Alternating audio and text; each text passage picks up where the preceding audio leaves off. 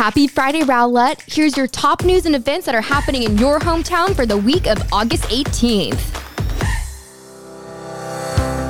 This week, your city manager, David Hall, presented the fiscal year 2024 proposed budget to the Rowlett City Council at this week's City Council meeting.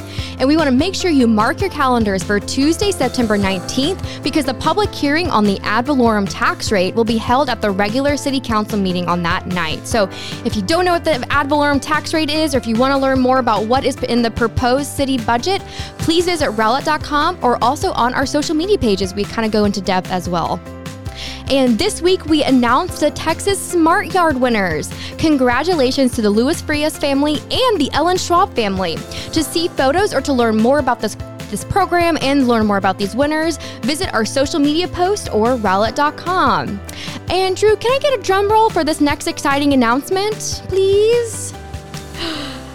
This week, we also officially revealed the new downtown Rowlett logo featuring the one and only iconic historic water tower.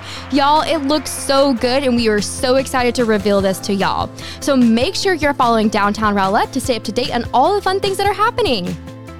And next Thursday, Carter Blood Care will be, do- will be at the community center hosting a blood drive. So please, please, please consider donating to help maintain the critical blood supply throughout our Metroplex. They will be set up from 8 a.m. to 2 p.m. So visit rowlett.com to book an appointment or for more info.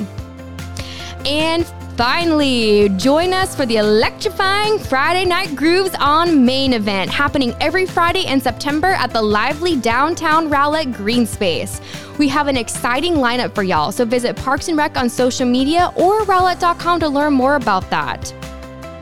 And that's all I have for you this week. Thank you so much for tuning into the My Rowlett podcast. And if you have any questions or any suggestions for topics, please email us at podcast at rowlett.com. I hope everyone has a great weekend and hopefully we have more cold fronts coming And I really did enjoy this 80 degree weather we had in the morning and the evening. have a great day, Rowlett.